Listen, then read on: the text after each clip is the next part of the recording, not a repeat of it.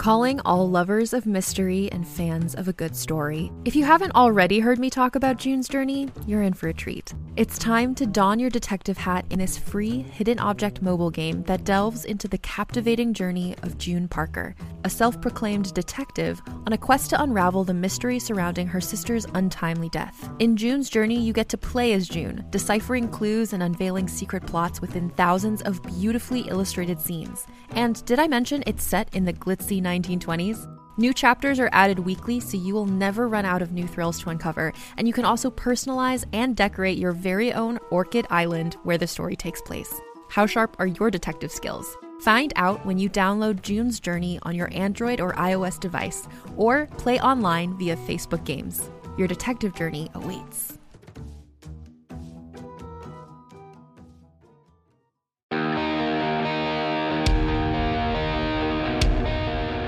Empty Set Entertainment presents Slay, created by Scott Sigler. This story is intended for mature audiences only. Listener discretion is advised. Hello, and welcome back to the Old Stone Church. We finished season one of Slay in episode 34 almost. Here we are with episode 35, the epilogue. This is the last you will hear of our friends until Slay Season 2. When will Slay Season 2 be out? I have no idea. I've got the Warpath novel to finish, then GFL 7's final draft, then a whole bunch of crypt books. We will get to it when we can. However, however, there will be Slay episode 36 and maybe 37. Those are Q&A episodes recorded live during our weekly live streams. Lots of questions by readers and listeners and junkies just like you. So you'll get one, possibly two more doses of Slay, but it's all me, friends, and I didn't bring an ancient Scandinavian hatchet with me to do my work. Now, go get yourself a beverage, drink along with the gang, and let's check out the rather violent epilogue of Slay Season 1.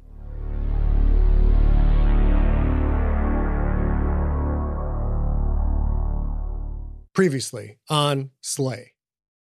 Lincoln got help from his sister Sophia and his brother Lucas to stop Dante's attack against Callista, who is now firmly back in control of her club and her criminal empire in the city of Lumencia. Badly wounded, Lincoln and his siblings then rushed to the old stone church to save Magda, Ariella, and Billy from Butch and the Rolling Outlaws, only to find Dragon tearing the gangbangers to pieces. Billy, too, had wounds from using his bare hands to rip apart the meshwork and wire that had kept Dragon immobile. And now, the epilogue of Slay Season 1.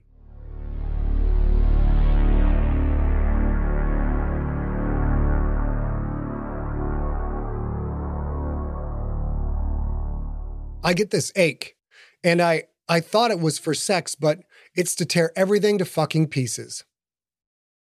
Billy tried to focus on Catherine Isabel's performance as Ginger, but it was hard to focus on anything but the worms. Several of them, all a sickly grayish pink.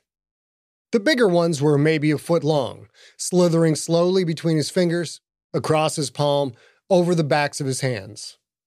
The smaller ones were three or four inches long, but those were the squickiest of them all because they weren't content to just be on his fingers, they slithered inside as well. Their boneless bodies and mucus covered skin letting them slide effortlessly into his cuts. Maybe it was a good thing Magda had vetoed Lincoln's choice of movie, The Ruins. Billy hadn't thought about it then, but that would be a hard flick to watch while he felt things wriggling around under his skin. It was gross. So gross. But Magda said he had to leave the worms. She called them carofactors alone. Let them work their healing powers on his cut flesh, on his severed tendons and ligaments. Billy was kicked back in a full length lawn chair, brand new, courtesy of Ariella. He kept his hands on the armrests and tried to ignore the stomach churning sensation of something crawling around inside him. Magda sat in the lawn chair to Billy's right, Lincoln in one to his left. Lincoln was drinking hard. Magda had her favorite bong in her lap. While the coffee table had been destroyed, the bong had come out unscathed. A miracle, Magda had said. Ariella had bought the chairs because the lazy boy was already ashes in the burn pit out back, and the couch had been sent to Cordis for a special deep cleaning so Dragon wouldn't smell the human blood soaked into the fabric. No one had said boo about a replacement coffee table, but Ariella would probably take care of that, too. The screen, the projector, the Marshall amp for audio, a battered gray garbage can with empty pizza boxes stacked atop it, and the beer pong table were all that remained in the nave. Everything else had been thrown out or cleared out by the half dozen bondage gear clad gnomes who were finishing up their scrubbing of floors and walls, sweeping up the last bits of bone and meat that had thus far evaded cleaning. Billy heard the squeak of a chew toy. Dragon, back to her old long black furred, not quite two foot long self, tore through the doggy door and into the nave, a plush toy armadillo in her mouth. She hopped onto Billy's lawn chair, curled up between his feet, and gently pulled at the armadillo, holding it in place with her front paws. Yeah, sure. Jump up there with Billy, Link said, his words slurring. Don't come hang with me or anything. Link was tying one on to say the least. He had saved Callista, which meant he had saved his son, Samuel. That, Link said, was reason enough to get good and crocked. Add in the fact that Billy, Magda, Ariella, and Dragon had survived the assault of Butch and the Rolling Outlaws, and well, Lincoln felt that was a double plus good reason to party. And what better way to party than with horror movies playing on the blood streaked projection screen and supernatural worms sliding through wounds that should have required reconstructive surgery. Billy could think of many better ways, but he wasn't complaining. He wasn't complaining because he had fucked up royally and they hadn't kicked him out. Lincoln and Magda wanted him here, with them, in the old stone church, and Billy wanted to be here. As soon as Lincoln let Billy call Grandma, he'd let her know he was moving out. Time to be a grown ass man and move away from her, even if his new home was just across town. It wasn't only about getting out on his own for the first time in his life, though. Billy, apparently, had power. Power of a kind he didn't understand. Maybe a lot of power. Lincoln and Magda were going to show him how to use it. The scrawny, tiny neighborhood weakling was no more. Soon, hopefully, Billy would be strong. Strong in a way he had never dreamed. That friggin' dog got no friggin' loyalty, Lincoln said. No loyalty. Whatever Dragon was, she wasn't a dog. Dragon, too, was part of Billy's excitement. He had connected with her in a deep, meaningful way.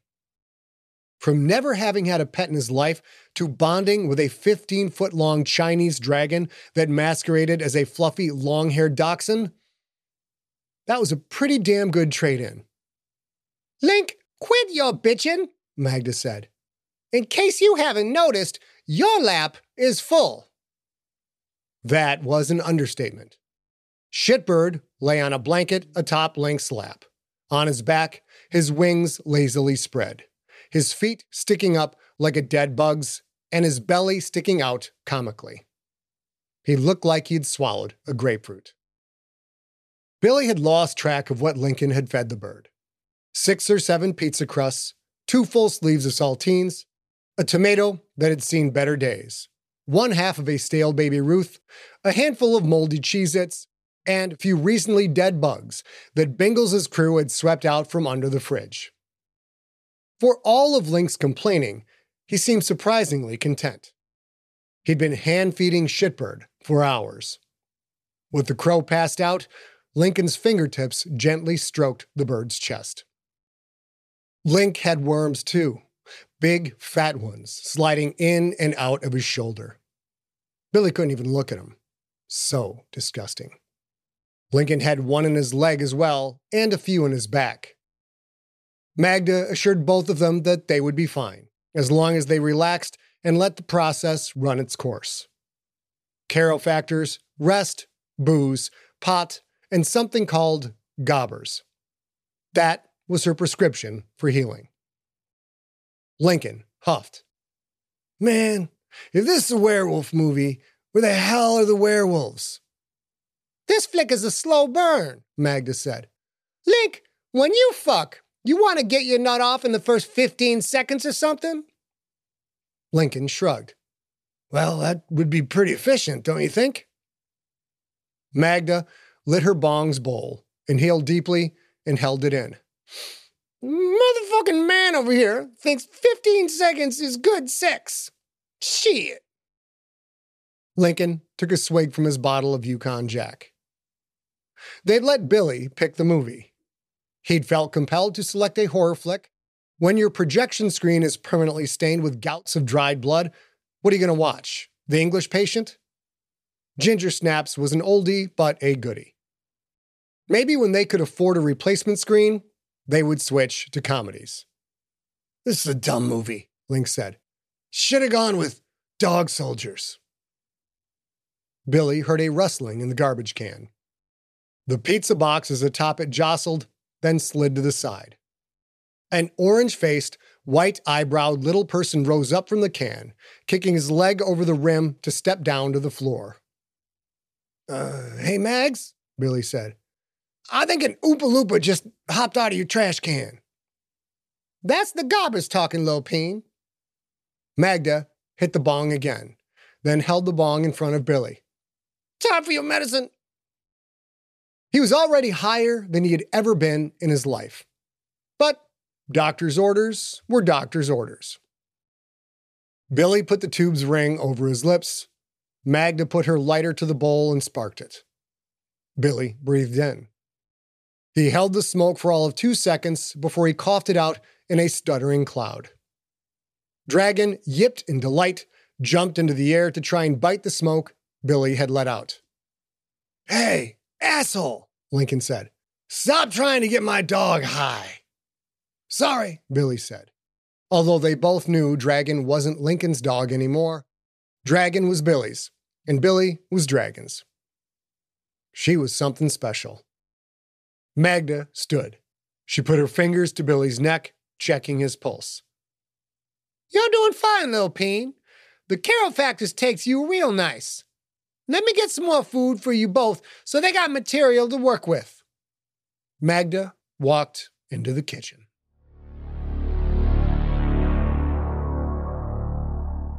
There wasn't much in the fridge. Magda had used her t shirt money, now seven sales and counting, to buy Lincoln and Billy four large pizzas. They'd eaten them all within an hour. Caro Factors needed lots of raw materials to repair tissue and bone. Magda had hand fed Billy on account she didn't want him using his hands for anything, not for at least another five or six hours. Ooh, there was a casserole Tupperware container on the bottom shelf. Magda peeked under the lid, couldn't identify what the food was supposed to be, so she put it back. She checked the date on a half empty bag of sliced turkey. Expired two days ago. Expiration dates were just suggestions anyway. She opened the bag. The smell wrinkled her nose, made her turn her head away. She resealed the bag and put it back. Maybe it could be Shitbird's next meal. Magda had such a hankering for a big, nasty burger. Her favorite food in all the world. She and Link had always gone to Big Nasties after missions or battles, reveling in the fast food chain's nasty knapsack meal, which consisted of two burgers, an ultra large order of Fastenor's fries, a 40 ouncer of loathsome lager, and a half dozen sinister soul holes. But one could only get Big Nasty in Cordis. Link wasn't going anywhere for a while, and it wasn't like Magda could go there on her own. Maybe she could ask Ariella to buy more pizza. Somehow, Ariella had become the money manager of the operation. Truth be told, Ariella was more than a bean counter. For all intents and purposes, she seemed to be the boss. How had that happened? Magda wasn't sure. and she wasn't sure how she felt about Ariella anymore. Magda still did not like her, not one bit, but Ariella had gained her respect. Sort of. When the rolling outlaws broke into the nave, Ariella left Magda holding the bag. Cowardly? Not if there was nothing else Ariella could do, not if her thread was exhausted. Getting out of there had been the smart play, even if it meant leaving Magda alone. And why shouldn't Ariella have left Magda alone? Hadn't Lincoln once done the same?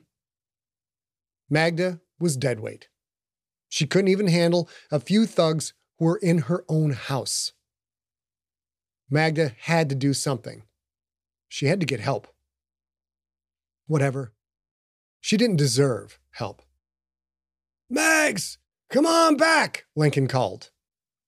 Magda returned to the nave. Ariella and Bingles were there. Ariella held Baphomet's big binder of bounties under one arm.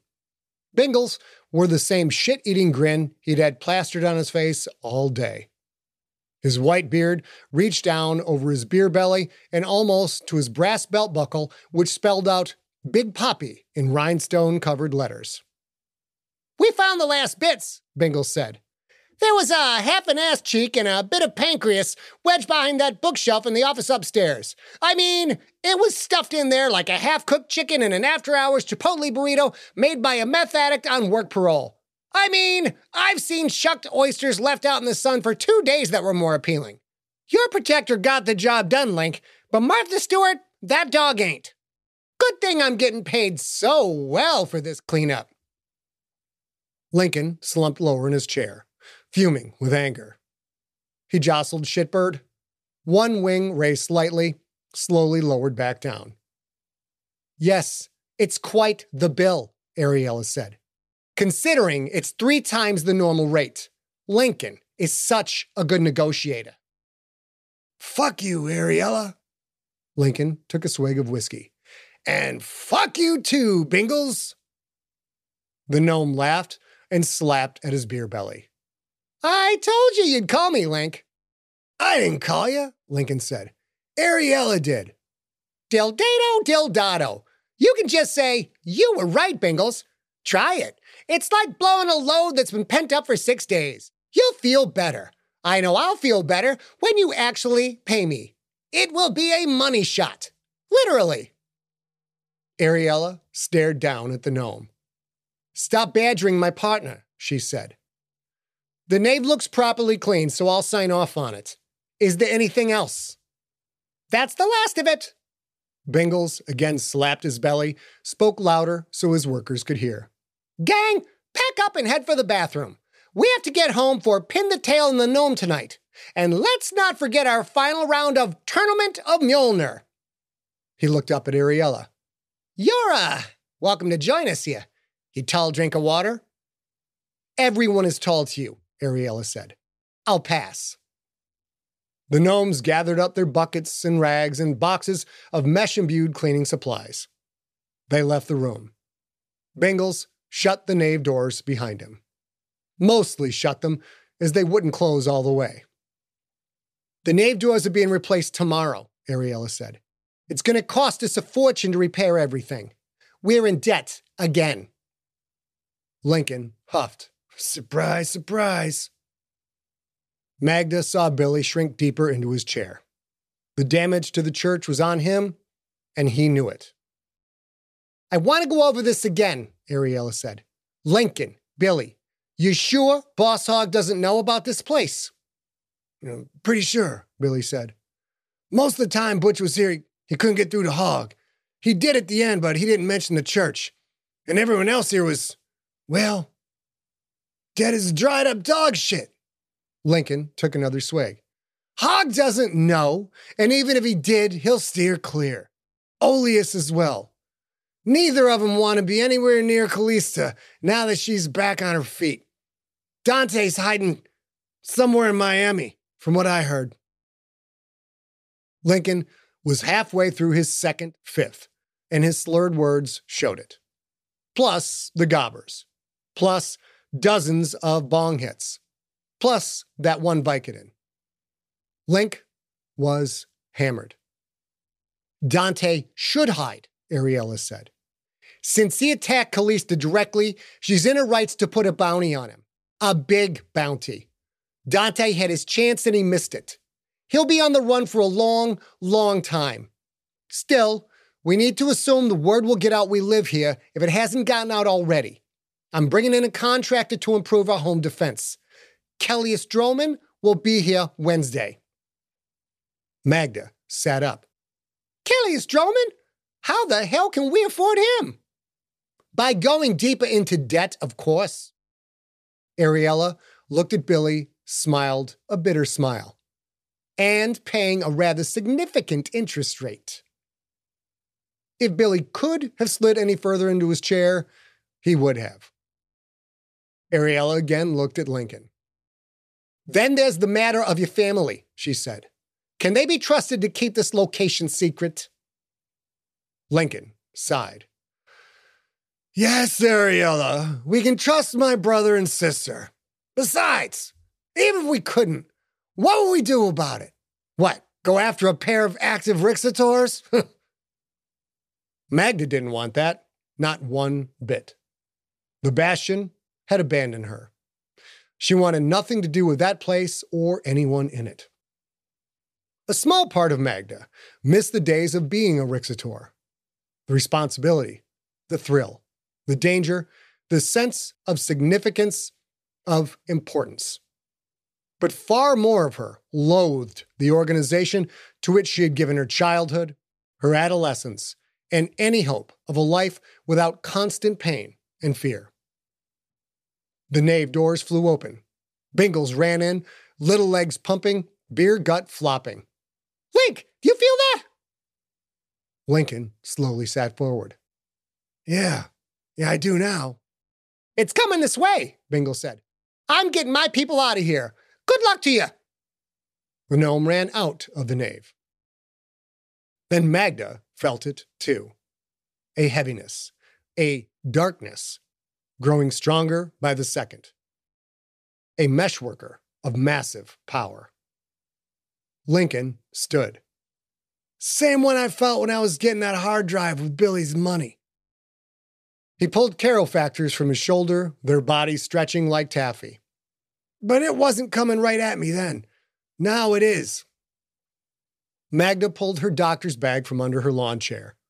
She opened it and held it out to Lincoln, who dropped the worms inside. It's got to be a bounty hunter, Lincoln said. It's probably still after Billy. Ariella's free hand clutched at her turquoise necklace. Someone that powerful coming after a measly 50k bounty? It's something else. Maybe whoever backed Dante in his campaign against Callista wants payback against us. That sounded both logical and terrifying. They had no idea who Dante's mystery benefactor was. Magda pulled the last Carofactor from Lincoln's shoulder. Your armor isn't ready, she said, but I patched the holes in your cloak. Lincoln's armor was a wreck. It required a full revitalization, a laborious process Magda hadn't yet started because she had focused on healing Lincoln's and Billy's wounds. Billy sat forward, started to rise, the motion awkward with his hands held up in front of him like a surgeon first stepping toward the operating table. Magda grabbed his shoulder, pushed him back down. You stay here, she said. For real this time, Lincoln said. No fucking around and doing your own thing. You stay in that chair till we come and get you. Got it? Billy nodded. Good, Lincoln said. Dragon, heal. Let's go.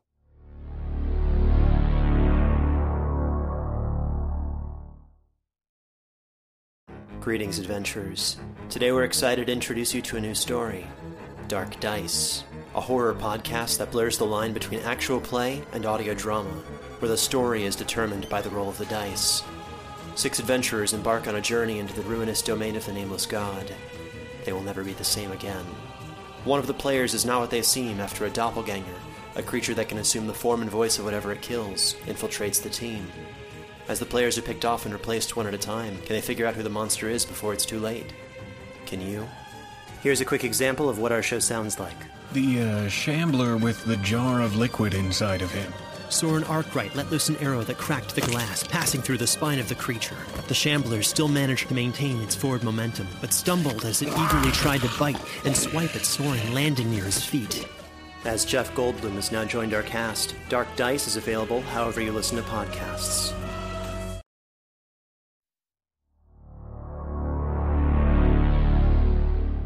Lincoln felt naked without his armor. His between cloak was a small comfort, but it didn't offer much protection. Maybe Ariella had a shield charm on her necklace. Tizona in hand, a prancing dachshund at his heels, Lincoln stepped out the church's front door. His legs wobbled slightly. Maybe he was drunker than he thought. And higher. He'd assumed the danger was over, figured he could get good and crocked, so he had let himself relax a little, party a little. Bad timing. That's all it was. He stood at the top of the concrete steps. Dark clouds blocked out the night stars, reduced the moon's light to a paltry glow. Wind had kicked up out of nowhere, driving leaves and loose bits of trash across the church's yard, the street, and the empty lot on the other side. Whoever was coming had more power than Oleus Oakbeard, more than Callista, probably more than both combined. Lincoln's left arm had regained some movement, but not enough that he could use it in a fight. Down to one arm. No armor. Bad. Real bad. No one in sight, no unenlightened who might witness what was about to go down. I'll cover you from here, Magda, behind him, standing just inside the door. She had a Sig Sauer M716 slung over one shoulder and the KSG 12 shotgun, the one Lincoln had used to kill Billy's friend Joe, over the other. She held Lincoln's crossbow in her hands. It was a snapshot of the Magda of old, the badass Rixator, Lincoln's partner in carnage. But instead of her meshwork armor, she wore pajamas patterned with many smurfettes in many poses. And she likely wouldn't, couldn't, set foot outside that door. Even if a fight moved inside the church, she might be no help there either. Ariella had told Lincoln how Magda had fallen apart while fighting Butch's men. Maybe whoever was coming would change direction. Or maybe they would pass over the church, leave Lincoln and his friends be. And if wishes were horses, beggars would ride. Ariella brushed past Magda. She'd found a hip holster somewhere in Magda's stash. The handle of a Ruger SR 1911 peeked out. Lincoln had forgotten about that gun. He had brought it home from Magda after one bounty or another he, he couldn't recall. Not that a regular old pistol would do much good against whatever was coming. Hopefully, Ariella could use the charms on her necklace to do some damage. The belt and the holster did look good on her, though, he had to admit that. The wind picked up. There weren't many trees in the neighborhood, but those that grew along the sidewalks or up from the rubble strewn empty lots bent and bowed. That's some dramatic wind, Ariella said. Well, at least there's no lightning. As if on cue, a miles long bolt laced across the thick clouds. The thunder arrived two seconds later. That's bad, Ariella said. Real bad, Lincoln said. Another lightning bolt split the sky, and this time the thunder arrived in under a second. Movement up in the clouds. A person approaching fast, lemon yellow aura trailing behind. Huh, Ariella said. I don't know what I was expecting, but but not that. It was a woman, a short one, a fat one, nearly as wide as she was tall. Lincoln had never seen her before. Magda, Ariella, you recognize her? No, Ariella said. Nope, Magda said. Never seen her before. That made Lincoln nervous, more afraid. There were many powerful enlightened, but those that reached levels like this built up their power over many years. And as they did, they became known. Whoever this was, they had likely laid low for a very long time. A hundred yards away now, descending and approaching fast. I've come for the boy! Her voice pierced the wind, carrying with it promises of pain, of death. Bring him to me or face the consequences! Lincoln wished his brother and sister were still here. The woman floated down to the street, landed, and walked forward, her hands and angry eyes blazing with yellow aura. She was older, perhaps in her 60s, wearing combat boots and a floral print muumuu. Lincoln descended the steps. Stay where you are! He raised the tip of his sword and pointed it toward the oncoming mage. Let's just discuss this. The woman flicked a finger. A ball of yellow energy shot toward him. With the speed the Franks family was known for, Lincoln angled Tizona and caught the blast, deflecting the energy away. Even as he did so, she sent a second finger flick blast at him, and this time he wasn't quick enough to block it. Or perhaps he was too drunk and too high to block it. The energy caught him in the chest and sent him flying backward. He slammed against the unforgiving concrete steps. It hurt. Damn, did he miss his armor. Dragon's body extended and thickened. She scurried toward the woman and was almost at full size when she opened her mouth and stretched forward to strike. The woman spread her hands. Lightning arced between her palms. She thrust that arc into Dragon's closing mouth. Energy coursed through Dragon's body, lit her up like a yellow lantern. Dragon yelped a very dog like yelp and kept yelping as she fell to the ground, shuddering and twitching, the lightning wrapping around her neck and mouth like a living collar and muzzle. Lincoln fought against the pain in his back, got to his feet just as he heard the thrum of a crossbow string. The bolt hit the oncoming mage and exploded, engulfing the woman in green flame, so close that Lincoln felt the heat. Something shot through the green fireball, something thin and yellow, like a see through rope. It wrapped around Magda. She dropped the crossbow. The fat mage pulled the intangible rope, yanking Magda out the doorway. She landed on Dragon. Protector and human alike jerked and twitched, paralyzed by the same incapacitating energy. Ariella touched her necklace. Legatus et. The old woman snapped her fingers in the middle of Ariella's sentence. The turquoise necklace, Ariella's only source of power, shot up into the air. The old woman twitched her head to the right. The necklace flew in that direction as if launched by a cannon. Lincoln rushed forward, thrust his sword point straight at the old woman's chest. He saw it closing in. He knew he had her. He knew the steel would pierce her sternum and slice through her heart. She became human formed yellow mist. Tizona slid through that mist, harmlessly. Lincoln sprang backward, looking for another shot, knowing that even the most powerful wizard could maintain intangibility for only a few seconds. Before he could strike again, she closed fast and became solid, her hand locking down on his crotch. A blast of electricity ripped through Lincoln's nuts and the rest of his body as well. He dropped his sword, shuddered involuntarily, could do nothing but suffer. She released him. He fell to the ground, drained and defeated. He gazed up at the old woman. Her stomach heaved with deep breaths. The outpouring of massive power had exhausted her. She bent, put her hands on her knees, and sucked in air. She was spent. Ariella reached for her pistol. Still bent over, the old woman lifted a hand off her knee just enough to flick a finger. Ariella drew, only to have the pistol shot out of her hand by a pebble of yellow light.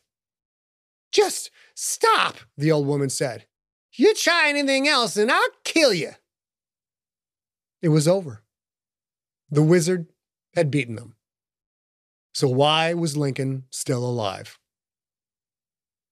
As he lay on the dirt and the grass, his body still convulsing from his electrocuted nuts, Lincoln saw, to his horror, that dumb shit Billy step out the church's front door, his hands still wiggling with worms. The kid stared at the old woman, his eyes wide, his face the picture of confusion. Then he said one word, a word that changed everything. Grandma?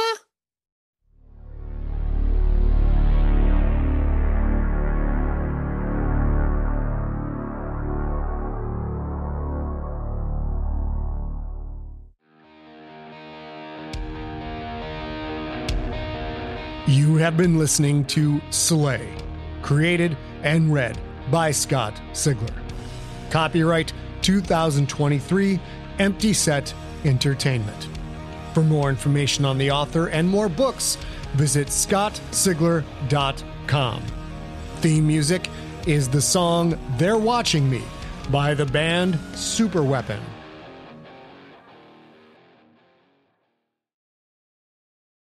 Hey there, it's Rachel Ballinger, and I am extremely excited to invite you to Rachel Uncensored. It's my podcast where I sit down and get real with my friends and celebrity guests, where we talk about all sorts of topics. And sometimes we might be under the influence when we do so. We cover things from personal stories to hot button issues and it's the only place on the internet you can find an uncensored version of me. It's a side of me that you might not have seen before because it's not the most family or brand friendly. But don't worry, I'm still sort of slightly a decent human being. If you're intrigued, then make sure you check it out. New episodes drop every Wednesday. You can find it on Apple Podcasts, Spotify, or wherever you listen to podcasts.